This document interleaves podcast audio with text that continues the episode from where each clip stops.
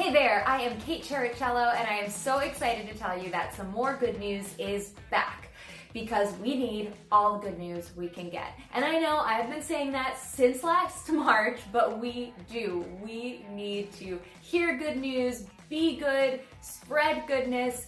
And now that it's winter and winter just drags on and on, we need it even more. So I'm back with some more good news, this time interviewing people who are in some way, shape, or form spreading good news through following their passions.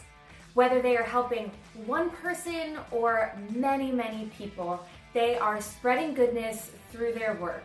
And to hear people follow their passions and be able to help others in doing so is so motivating, at least for me. So I hope you find that as well.